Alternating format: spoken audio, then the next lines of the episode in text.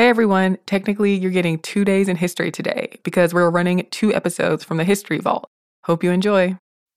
Hi, I'm Eves, and welcome to This Day in History class, a show that uncovers history one day at a time.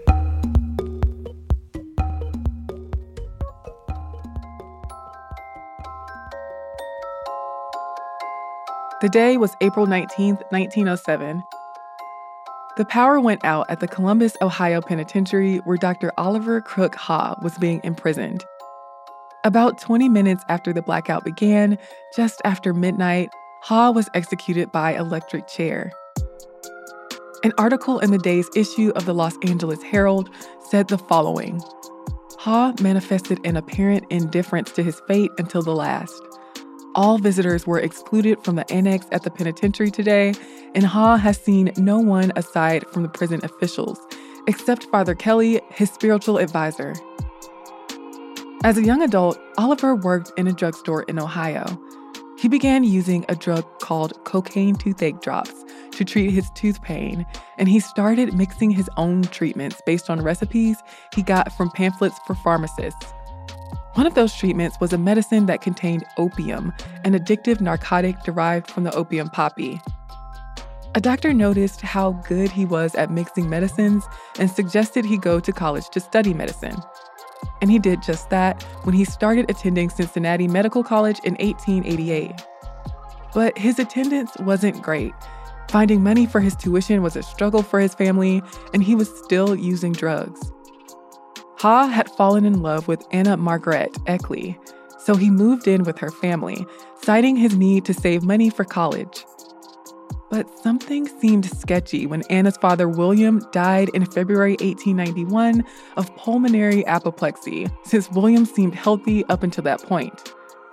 William was not fond of Oliver, so his death freed up William to marry Anna and use William's life insurance payout to go back to school. It's not clear that he had anything to do with William's death, but he definitely took advantage of William's passing. By 1893, he had graduated from medical college and opened a practice in Dayton, Ohio. The next decade or so of his life is full of a bunch of crimes and suspicious events. Influenced by Dr. Jekyll and Mr. Hyde, he thought he could make a drug to create a new race of beings where two could share a single body but he was experimenting on himself and ordering a ton of cocaine and morphine. Anna said he assaulted her and filed for divorce, but she ended up staying with him when she found out she was pregnant. Haugh had become violent, and he was soon declared insane. He spent time in asylums, and many of his patients at his practices were hurt or died, including one in Wisconsin who died from morphine poisoning which resulted in Haugh's arrest and subsequent acquittal. He opened and closed several practices as his negligence was exposed and his reputation suffered. He even admitted to killing women while performing abortions. Anna had another child with Oliver. He ran off and married other women while still married to Anna. The whole time, Oliver was embroiled in his addiction. On September 25, 1905, Anna filed for divorce and Haugh attempted suicide. So his life was a turbulent one, to say the least. Dr. Haugh had never cared much for his family. But when he got the news that he was no longer in his parents' will and that his brother Jesse would get everything, he was enraged, saying he would kill his whole family. In November of 1905, Oliver alerted a neighbor that his parents' house was on fire. During the chaos, he changed his story about knowing his family was inside from saying they weren't to saying they were. His mother, father, and brother died in the blaze. After questioning by County Coroner Dr. Walter Klein, Haugh was arrested on three charges of first degree murder. While Haugh was in jail, people began coming forward with their suspicions that he killed people they knew. Klein's coroner report said that the Haugh family had overdosed on hyoscine hydrobromide, a drug Oliver had been given previously in an asylum. Haugh's case went to a grand jury, for which 12 men were selected. More than 50 witnesses were called for testimony. The prosecution pointed out how easy it should have been to escape the small house during a fire, how Haugh had bought a bunch of oil and hyoscine before the fire happened, and how it did not look like the family had been sleeping when the fire started, like Oliver claimed. The defense said that it would not have been so easy to escape the house, and that all the evidence presented was only circumstantial. After a 10 day trial, Dr. Haugh was found guilty of drugging his mom and setting her body on fire. He was granted a sanity inquest on April 23, 1906, but the jury ruled that he was sane. Haugh was sentenced to death by electric chair, and on April 19, 2019, he was executed. It's not known how many people he murdered. I'm Eve Jeffcoat, and hopefully, you know a little more about history today than you did yesterday. If you'd like to learn more about Oliver Haugh, listen to the two part episode of Stuff You Missed in History class titled Oliver Haugh Serial Killer.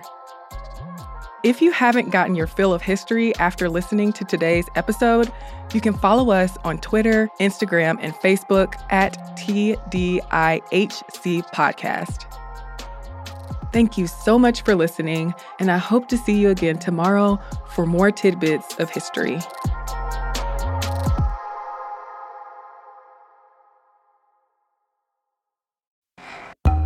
Hello, everyone. I'm Eves, and welcome to This Day in History class, a podcast that proves history is made every day.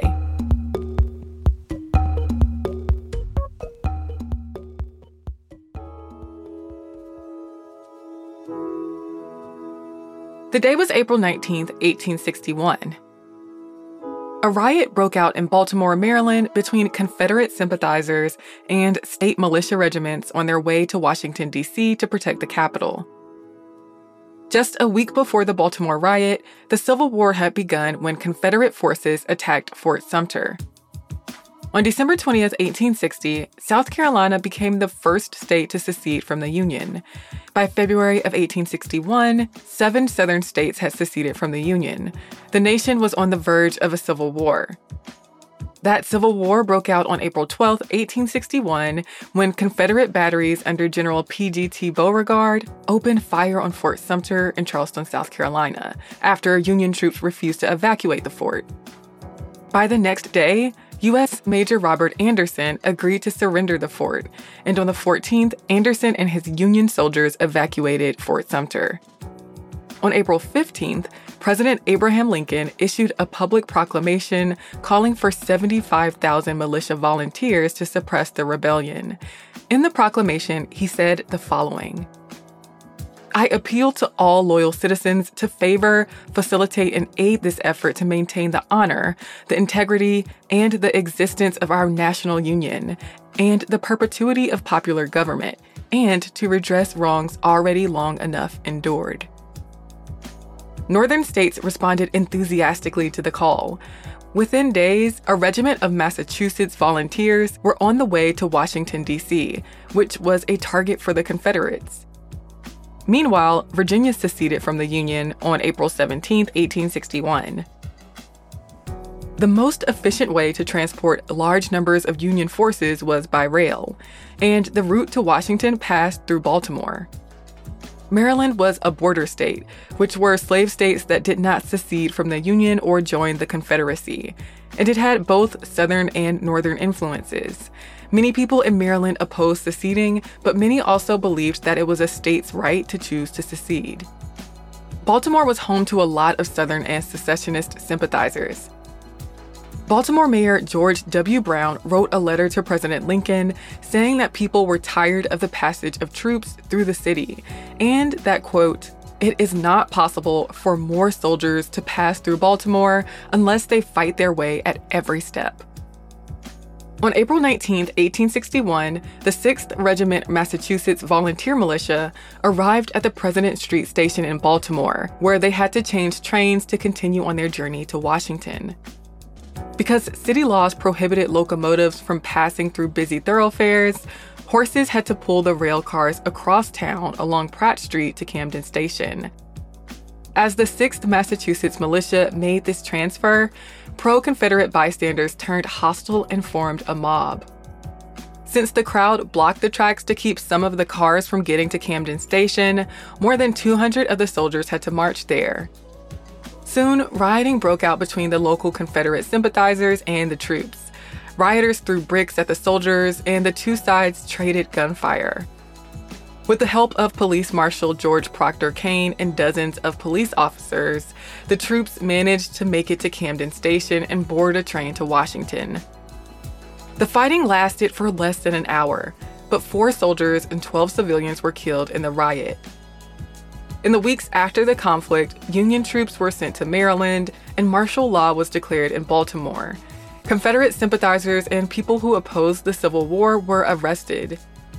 By June, a total of 11 states had seceded from the Union, though Maryland was not one of them. The Civil War would continue for the next four years. I'm Eve Jeffcoat, and hopefully you know a little more about history today than you did yesterday. And if you have any comments or suggestions you want to send us, you can do so on social media. We're at TDIHC Podcast on Facebook, Twitter, and Instagram. You can also send us an email at thisday at iheartmedia.com. Thanks again for listening to the show, and we'll see you tomorrow.